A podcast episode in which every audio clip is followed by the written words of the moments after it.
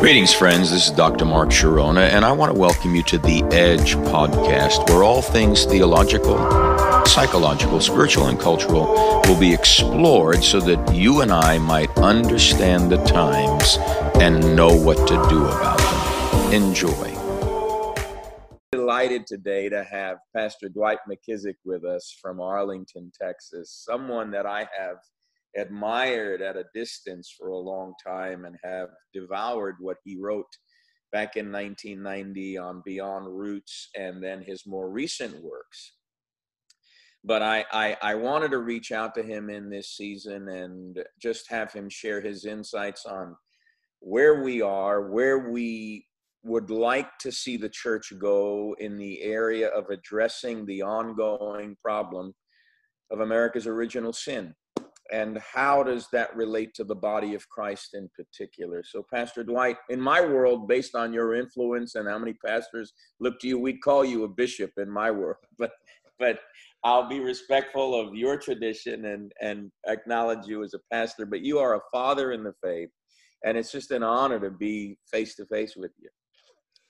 Well, thank you, Bishop Mark Chironna. Just about everything you said about me could I could sincere, sincerely and honestly say about you and almost preaching myself that I'm sitting here having a conversation with you, knowing uh, the mark you've made for the gospel of Jesus Christ across different denominations and camps and across this nation and in other parts of the world. And uh, sat in audiences once for sure, but I think maybe in Tulsa and, and Fort Worth, where you were ministering uh, mightily and uh, read your books and heard your name just in so many circles. So it has been a just an honor when I discovered uh, through social media you maybe recognize my name as well, and and the potential of sitting here today has had me excited and somewhat uh, uh, a little bit nervous just to know that I am going to be in dialogue with uh,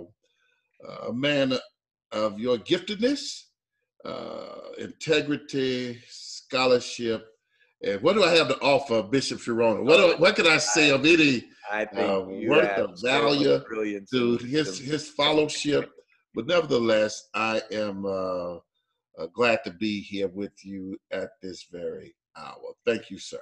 Well, Pastor, what what I remember back in the late '80s, early '90s, when we were beginning to address in in our tribes the desperate need for recognizing the voice of the Black community and its contribution to both American history and, in particular, the move of God and the church in its greatest tradition in terms of preaching, in terms of teaching, in terms of a sense of community.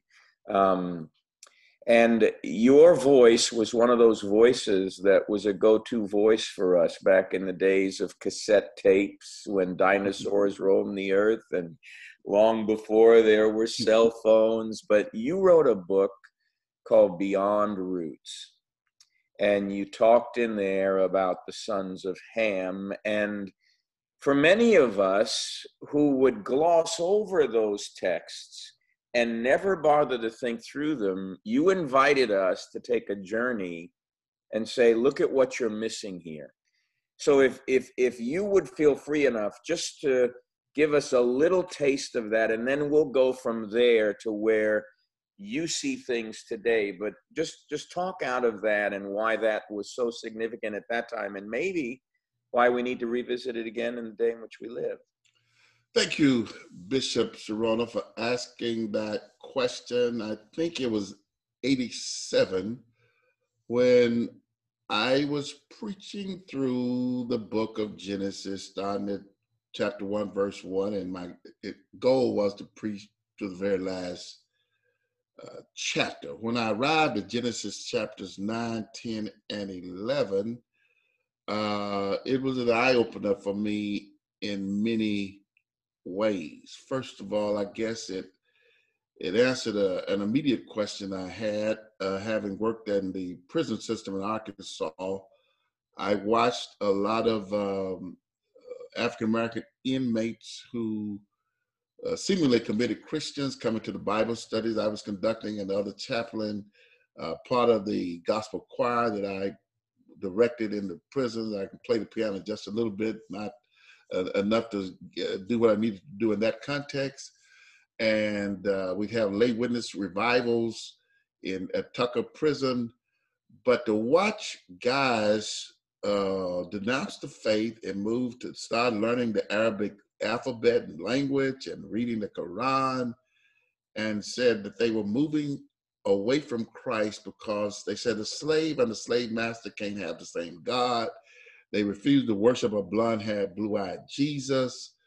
Uh, they thought there was so much hypocrisy among classical, historical Christianity that they could uh, no longer reconcile in their minds uh, being identified uh, with Christ. And they one said to me one day, I never will forget, if you went home and your wife told you she was pregnant by, by the Holy Ghost, uh, you you you slap her. They were rejecting the fundamentals of the faith, and I was I had no answers for them, other than to say that Jesus I accepted. I did not ethnicize him or put a color race on him. I accepted truth. I accepted love. I accepted grace. I accepted forgiveness. Holy Spirit convicted me of my sins. And I really had no conscious thought about uh, color and the dynamics surrounding color and race when I became a believer and was growing in discipleship and encountering the Spirit of, of God. But all of that questions had to do with uh, some racial or color component to the faith, for which I had no answers. And one by one, I saw not all, but a good number of people who I thought were rooted and grounded in Christ uh, move to uh, the Nation of Islam version of the Islamic religion. They said the Bible was a white man's book. It was written by the white man for the purpose of docilizing or controlling the slaves, on and on and on. I felt so inadequate. Uh, but it was during this period, fast forward another, I don't know, five, six, seven years later, I'm now in Texas. I'm trying to build a church from scratch and uh, trying to just make sure that people were biblically literate. Even you're right, those unpopular passages, those, if I may say, those non-sexy passages, like the genealogists uh, uh, that's listed. Uh, so, in the process of doing that, I discovered that just maybe some of those questions that the prisoners had about were there any blacks in the Bible, I had no answer to that question back then. Um, if I was properly reading and exegeting and understanding just basic geography and basic uh, etymology and uh, some eyewitness testimonies, like people like Herodotus, who's considered the father of history, who went to Egypt in 500 BC and described the looks of the Egyptians. I, I, begin to see there is a color component uh, to the Bible. And testimony of scripture, Exodus 12 38 said they left Egypt, which is an African country, a mixed multitude.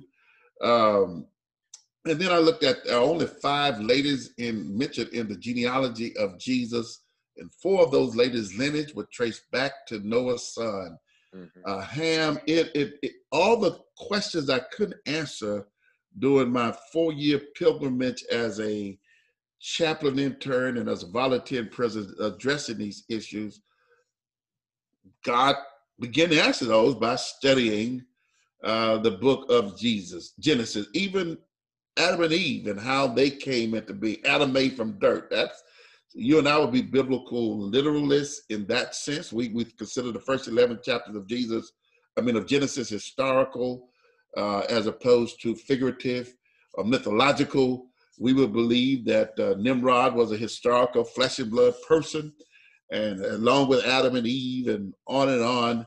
And um, so I, I, discovered that uh, the biblical world, particularly Old Testament world, was primarily composed, comprised of uh, Asian and African people and some Japhetic European uh, involvement as well. So I uh, just unpack that as it relates as it interface with evangelism, apologetics, defending the faith, um, as relates to anthropology, just the study of man, knowing uh, the history and development, involvement of man. And in the process, I wrote that little book as I uh, God was just downloading to me so much about that. It also answered some age-old questions that would sometimes float around the black community, black churches for which we had no answer, such as were blacks cursed? Yeah. By God. I mean, I that you know, did, where, did our complexity come from the mark of Cain? Did our complexion come from the dispersion at the Tower of Babel? And uh, those of us who journeyed below the equator belt, that the sun, uh, being exposed to the sun for hundreds of years, caused us to be uh, dark. And those who dispersed north uh, in the colder climates, that they were already light, but they became lighter. So Genesis answered all of those uh, questions for me because you, you, couldn't get really good solid answers, at least in the churches I was around at, at that time in the uh, late 50s, 60s, 70s. And again, all those answers was just in unpacking, unpacking what you say is uh, those portions of the Bible sometimes we rush over only thing we heard about Ham was a curse, but First Chronicles 4:40 says that the, the the people of Ham of old dwelt there in the land of Canaan and uh, where Jerusalem was, and it was a peaceful, quiet land. We heard nothing about again the Ruth, Rahab, uh, Bathsheba, and Tamar those ladies would all be descendants of Ham and absolutely in the genealogy of Jesus. So yeah, so that's how that that the two motivations for that book was to be able to provide answers to those who were struggling with the Christian faith based on racial issues, and secondly, just in general to answer the question that it seldom was asked where did white people come from, but it's been a haunted question of uh, black people, where did black people originate? And Genesis answered all those questions. Well, I can tell you it answered a lot of questions for the guys I hang out with, and and we probably owe you a tithe check for all the sermons we preached from. from well, I sure collected too. Thank you, guys. But um, but so let's let's look at then. That was the late 80s, the early 90s. Yes. Fast forward now, we are sitting in our living rooms in the midst of a pandemic. We can't go anywhere. And all of us watch on the news as a young man is suffocated to death by a policeman that keeps his knee on his chest. What's what's going on in Pastor Dwight's mind and heart as he's watching that? Well, that incident, along with the pandemic that hit America in a mighty way in March, the George Floyd incident was what sometime in May, I want to say. Mm-hmm. Um, all of the tr- drama and trauma surrounding the presidential election. And the reason I'm tying all this together, I don't think we could look at what God might be up to, uh, separate these events. I, totally, they all totally. are happening in 20. You're, you are correct. You are correct. And all of these have been major life changing events. They've altered our way of thinking, our way of behaving, our practices. Uh, they've altered politics. They've just had a phenomenal impact, not only just our nation and the world. Um, I had a uh, coincidental uh, meeting with Dr. Evans, Tony Evans, a couple of months ago.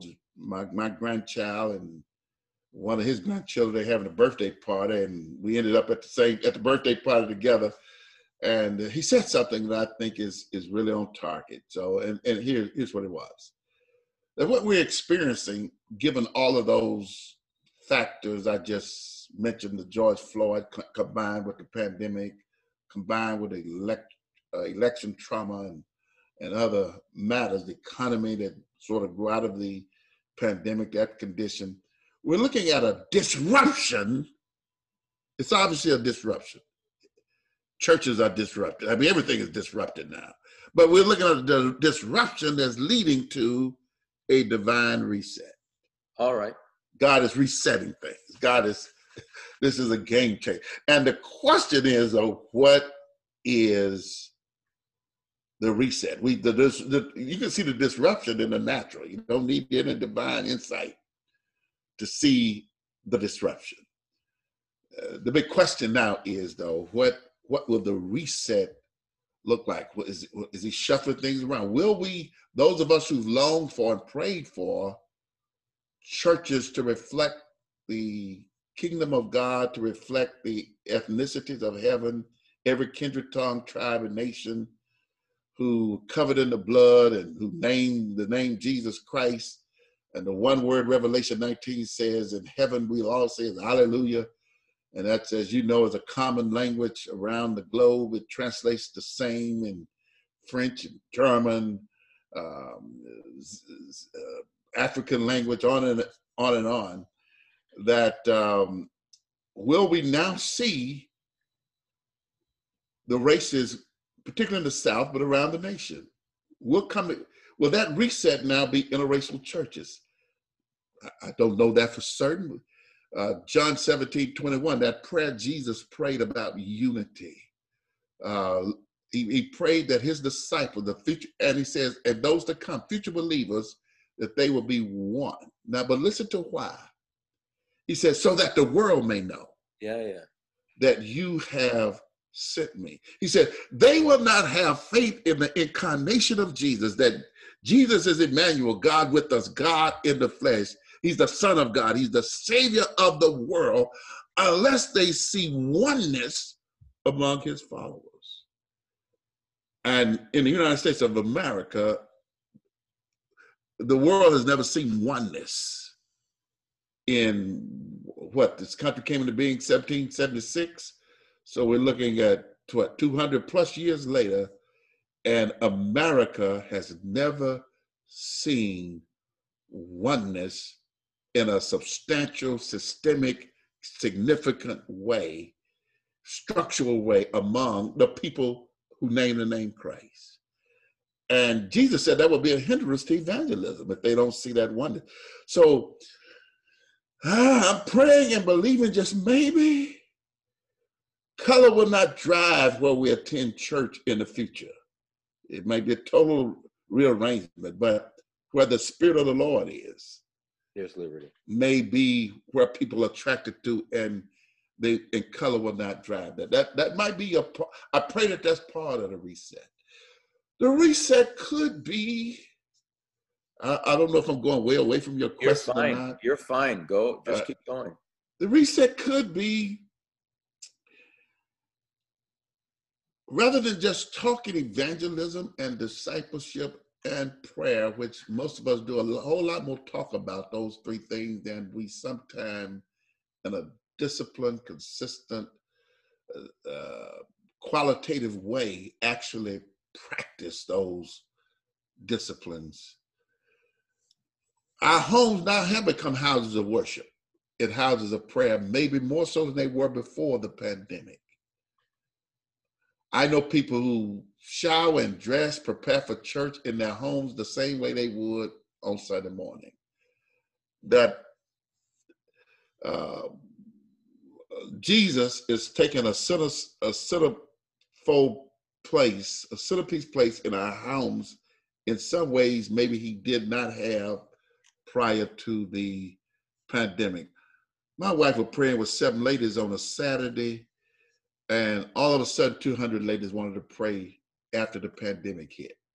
So they got a lot more people on Zoom calls praying than they would have to meet with a small group of ladies.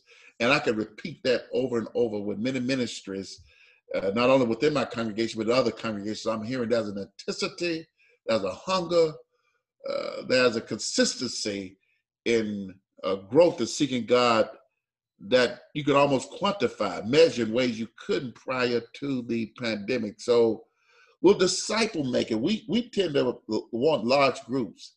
We go after the twelve hundred, but Jesus went after the twelve. We go after the twelve thousand.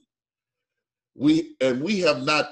Matter of fact, we sometimes frown on smaller congregations and smaller groups. But Jesus understood the value and the power of small groups, and even in the educational system, I tell you, the, the, the less populated the classroom is, the higher the quality of the education and the teaching is. We may, I've had uh, many different preachers of different camps to preach at our church because I believe the kingdom of God is large. One day, I won't call his name, a, a, a prominent uh, charismatic preacher, has powerful message, powerful uh, teaching. But we had eight o'clock service, 11 o'clock service. And I told him at the eight o'clock service, we start Sunday school promptly at 9.45 and the service had to really need to be over by 9.30, no later than 9.40. God was using it, but in the middle of his message, he announced basically he heard my request, but he was just going to uh, preach, preach, preach, and ignore. And I told him in the, in the late service, uh, you know, the, the time limitations out there. Now, here's my point. We we Sunday school is part of our core values at our church and small, we believe small group Bible study that sometimes deals with those non-juicy passages. Uh, Sunday school sometimes force you to learn parts of the Bible you wouldn't ordinarily learn on your own or hear from a pulpit. And we believe the whole counsel of God is important and necessary. I, you know, we might not like broccoli and Brussels sprouts, uh, maybe not, but we, we all know to be healthy, you got to eat some stuff you don't like at times. The same way when it comes to the Bible. we we got to study those passages and see what God wants us to know and practice. And even those areas of scripture that's just not all that appealing to us. There's some there's something, some nutrients that a God wants us to have. And my, and if, if I'm making a point, it's this. I think small group discipleship and Bible study will be more important talk about the reset in the future than it has been in the past because I think spiritual growth and accountability. And if I want to know Mark Chironna's heart, he to get to know my heart. If I want to genuinely care beyond the superficial about his family and ministry, uh, just before I came in here today, I was uh, I had a, just a tearful tears of joy.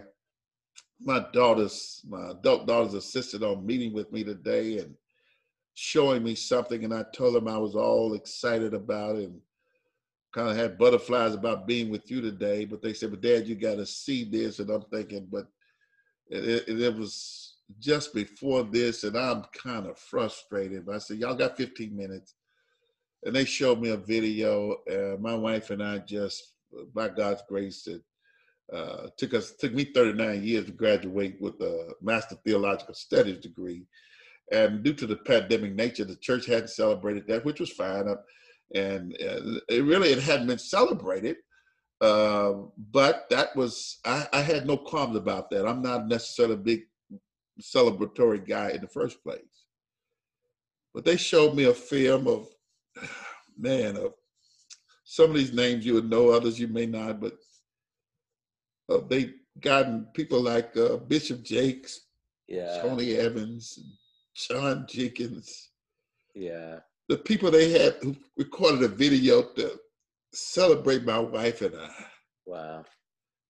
Just before I came out here today, I was I was just I was blown away that uh, hey they could even reach them folk, let alone get them to respond. To uh, just say to me, thanks for the example, job well done. How did you do that in the midst of all the other stuff you do.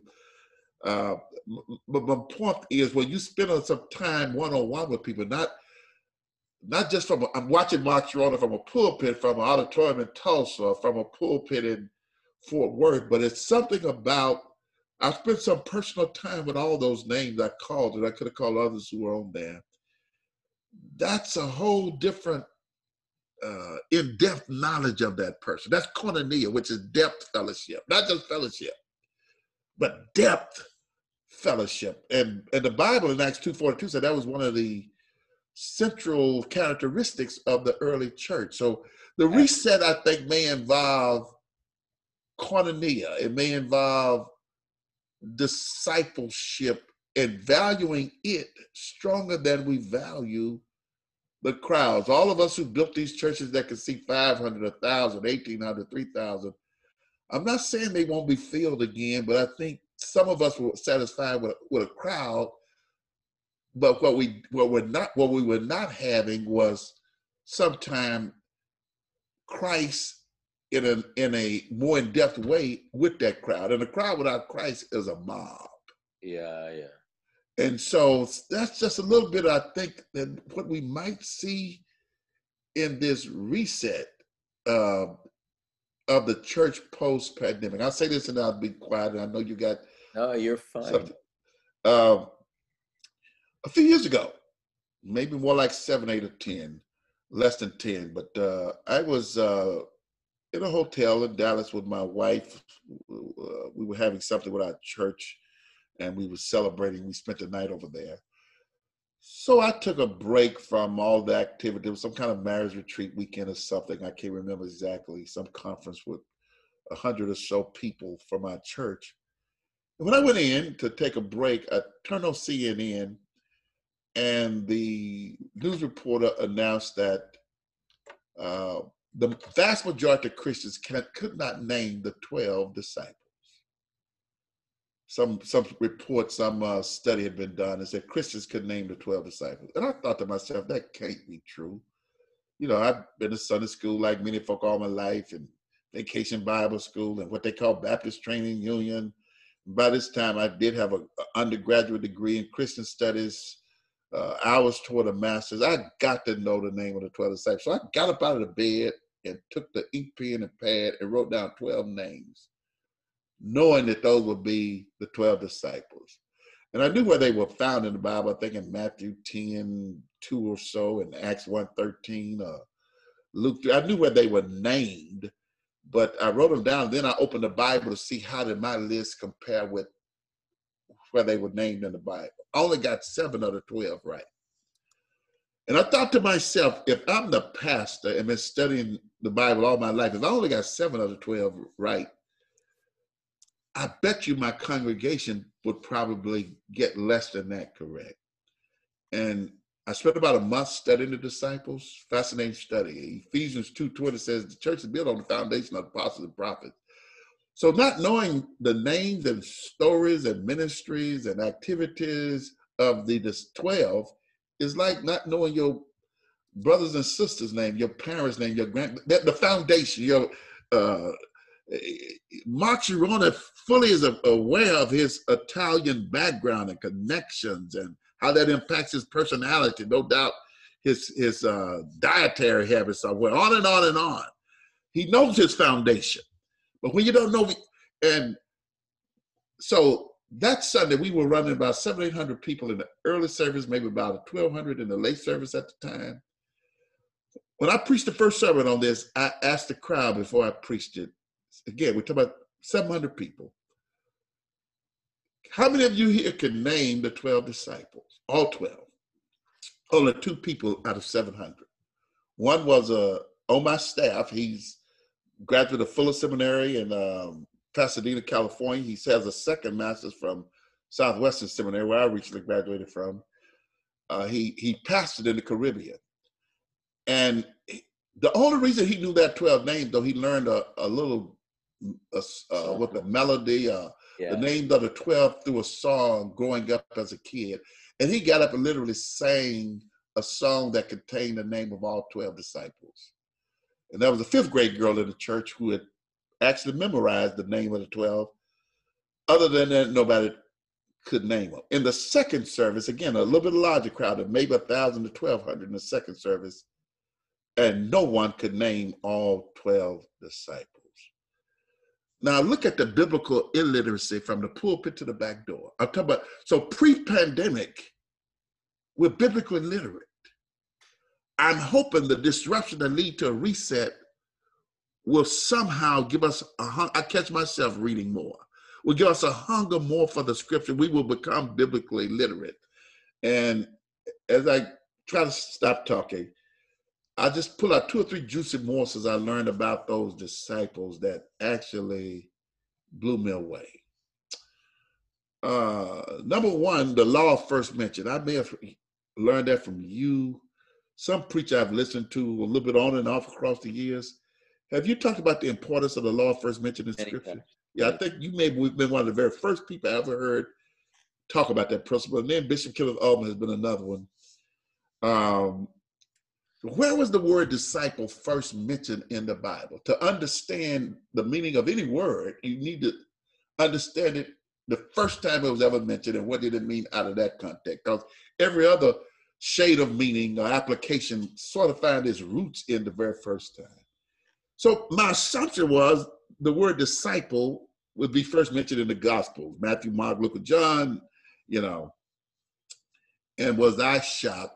Isaiah 8:16. The first time the word disciple is mentioned is in the Old Testament. And the first somebody who mentioned it was God Himself.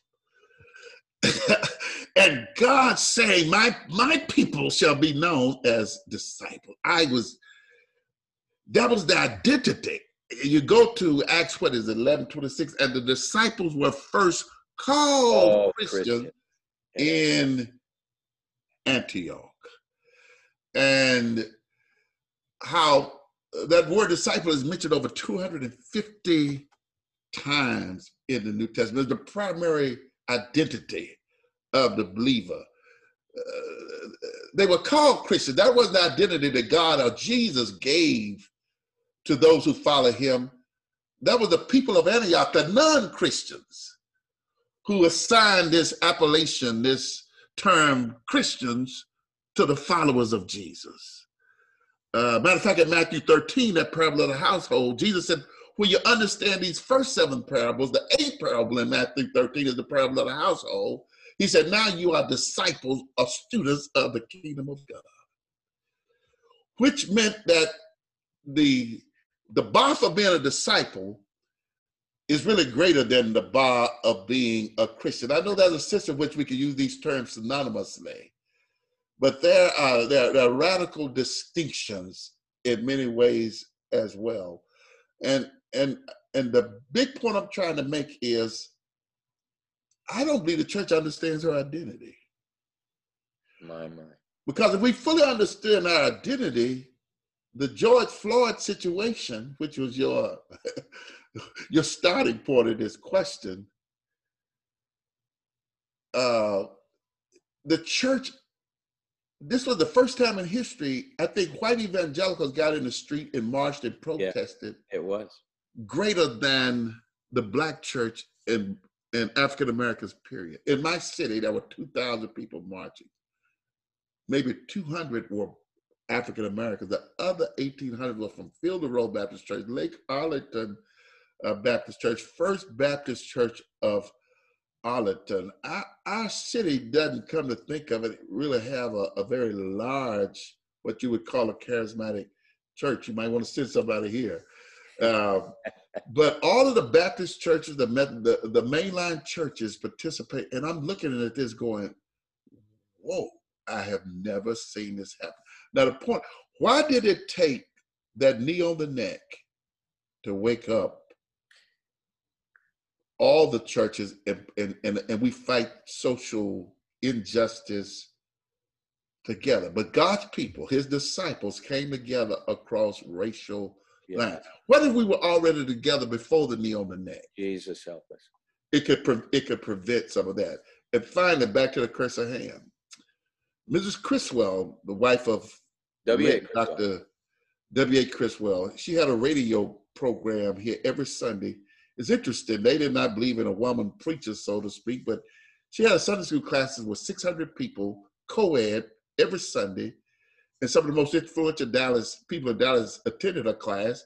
And it was a radio class anybody could listen to. So I, I, I said that's ironic. You got a woman teaching me, and right there, First Baptist Dallas, though supposedly they don't believe that. And, um, but a friend of mine called me one day and says, Dwight, Mrs. Criswell said over the radio this morning that uh, Africans descended from Ham, and Ham was cursed, and Africans were cursed. This was in the mid 90s.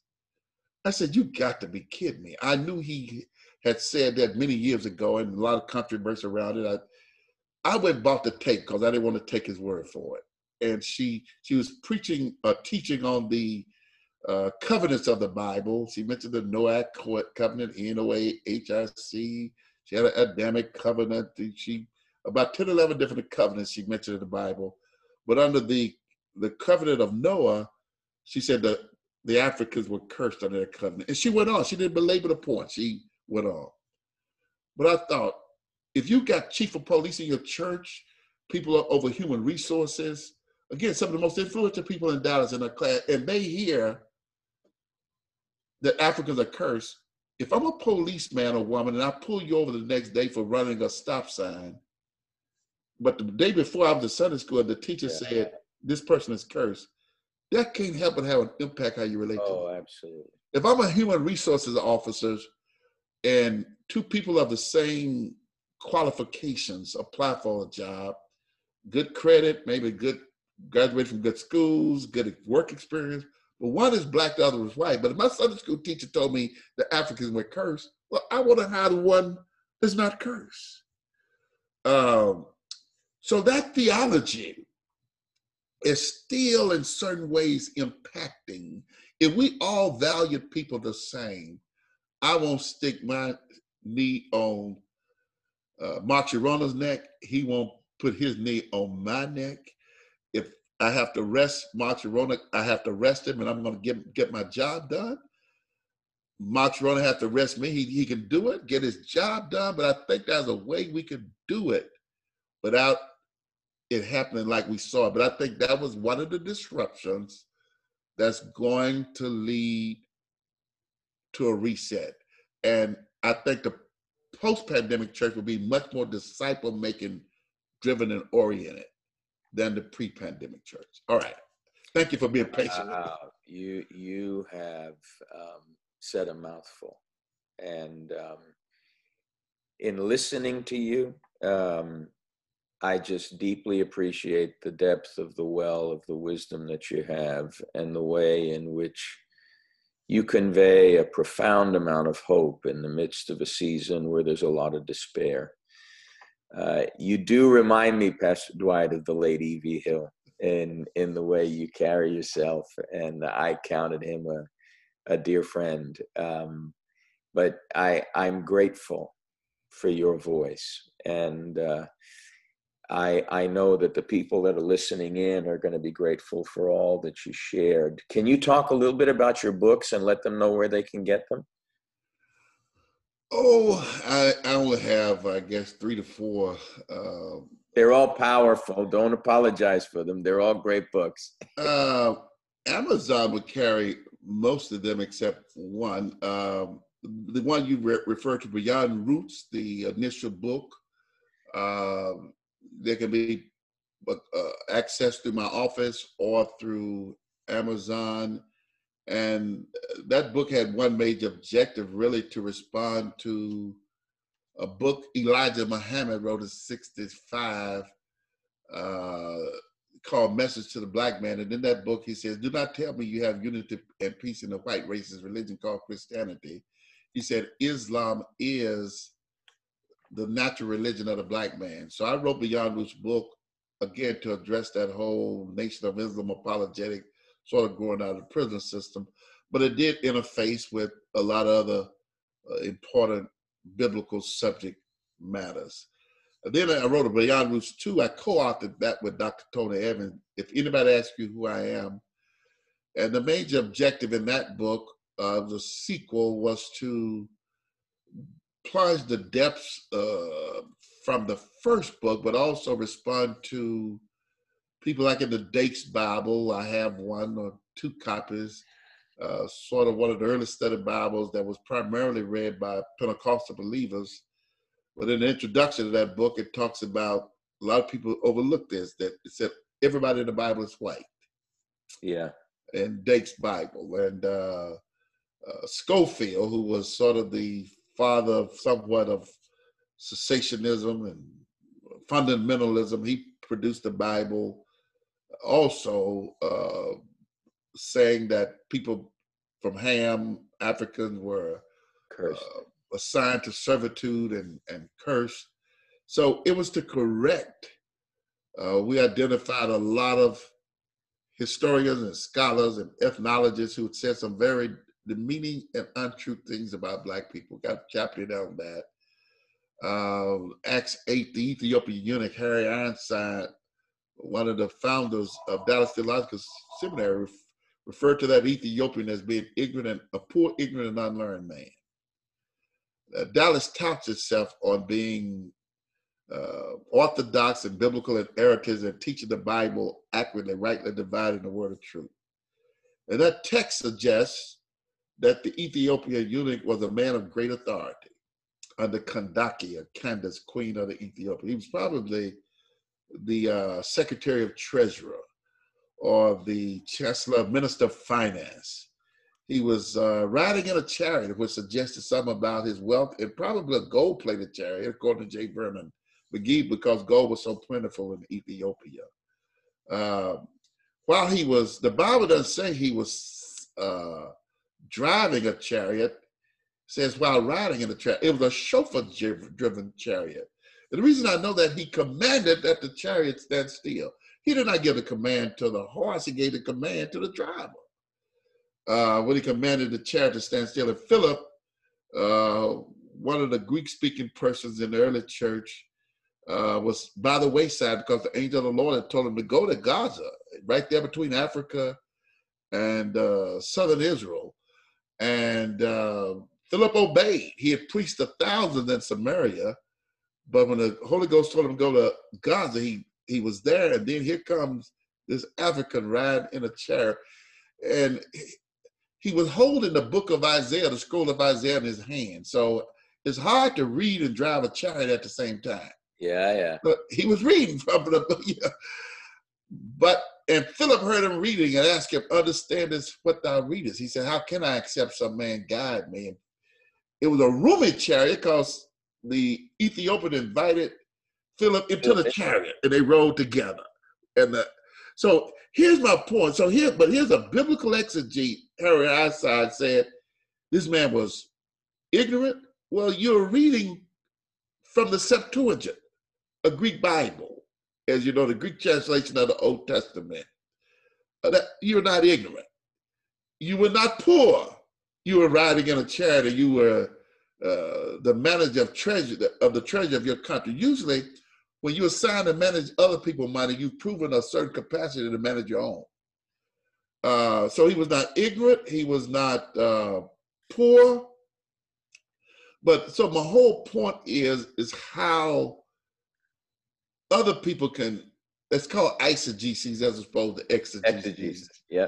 But convince people that that's that's a subtle way of teaching racism without directly saying I hate black people or they they don't have they they're less valuable, but you you're projecting that. So the second book, Beyond Roots 2, identify a lot of quotes like that from people. We uh, footnoted where you can find exact page, make sure we're not taking them out of context. Uh, John MacArthur, even who uh, in a Christmas sermons, The Miracle of Christmas, I think is the name of the book, he identifies Jesus as having pink feet, the little baby Jesus. Wow, in the Middle East, uh, born with, even if he was just totally Jewish, olive skin colored, or Arabic, uh, how do you get pink feet from Jesus? I don't know. But again, that's a, that's a subtle way of saying those with the pinkish Caucasian complexion. Right. You just made Jesus uh, Caucasian. I believe Jesus was a mestizo person of mixed ancestry. Yeah. Uh, maybe with the blood of all races, an argument can be made of Hamitic, uh, Semitic, and even uh, perhaps Japhetic blood. Uh, if you could prove Jesus was white, the Nation of Islam proved people were rejecting Solo on that basis. If you could prove Jesus was absolutely looked like uh, the, the darkest African with the kinkiest hair and the biggest nose and the thickest lip, you got a whole bunch of people would reject Jesus solely on the basis that you could prove he was uh, uh, a, a, a, traditional African. But by Jesus having uh, a, a, mixture of races in his background, again, Hamitic uh, ladies and uh, Semitic people who had intermixed with some coastal European and Japhetic people. Uh, then Jesus, who knows? He could have looked like Anwar Sadat or Barack Obama, or we don't know for sure, but all races should be able to find themselves in Jesus. But this goes back to uh, my the the book that sort of deals with all of those issues. It just goes a lot more in depth. And then I have a third book uh, called um, uh, what is that? Conversations. Uh, I'm, I'm, I'm, drawing a blank here now on the name, but it's it's a powerful book. It deals with some Jewish. Isn't it with you and Kenneth Ulmer? Uh, no. Um, I, I, may have quoted a reference Kenneth Ulmer, I think, in, in, in two of my books. And uh, but um, man, let me see if I have a copy of that book laying around here. It deals with the, I deal with a, a I put too much in that book. I got five chapters on Africa and Jewish relationships. I got to do a lot with the Southern Baptists and the whole tongues issue. Um, or was I it with Tony Evans? Was it the one with Tony Evans? Oh, I, I did. Beyond Roots too. That was with Tony yeah. Evans. Yeah. And uh, I was on a Zoom with Kenneth Ulmer though not too not too long ago. Okay. And uh, but uh, yeah, but that book is on Amazon. Contemporary Conversations. Oh, I'm drawing I'm drawing blanks right now. And I was supposed to be at church in my office, but uh, again, my family had this video they wanted me to show me, so I ended up being here today, and I don't have that book available. But uh, that book is available. And then I Con- wrote a book controversial called, conversation. That's it. Controversial, controversial conversation. conversation. That book is available on Amazon and it's available out of my office as well. And finally, I did a book called Moving from Fear to Faith, where at that time my eight-year-old son, who's 41 now, got miraculously healed from cancer. And you're talking about a, a Baptist become a charismatic real quick if your child get cancer. At that point, you don't want one of them Baptist prayers of God, if it be your will. You want to anoint him with all. You want somebody to take authority over that sickness. Yeah. And I watched God miraculously heal my son. On the second surgery, when they went in to cut out all the cancer, they couldn't find uh, an my, ounce. My, my. And that was, and he went on to get a football scholarship, high school, a football star, college. Uh, God miraculously healed him. And I wrote a book about that experience, the causes, the cures of sickness. Uh, but it's not that one is not available uh, on on Amazon. That was something I self-published years ago, and we got a few copies at the church. I probably need to bring that back in my production. But those are the four books I have uh, written because that was the first time we anointed with oil in our church, and everybody lined up, and and and we were mainly praying for my son, but we prayed for everybody, and we watched God do a miracle. Hallelujah. Those are the four books. I'm glad we're talking today. I want to bring that book back. Yeah, you do. And finally, um, again, you're a prince of preachers if people want to just listen to some of your sermons, do they go to the Cornerstone Baptist website or they go to YouTube? Where do they go? Yeah, I think. See, I'm not into technology, but my people, I think they they have a place on there where I they can go. Promise you're on the web. yeah, I think it's it's it's out there. I think go to so, Cornerstone so if website. They, if they go to your church, they go to Cornerstone Baptist Church there in Arlington because you've got a website for, for yes, yes, yes. Um, they can see you. Well, Pastor, it has been a delight and an honor. You have enriched us. You've blessed us. I so appreciate who you are and just value um, your kinship in Jesus.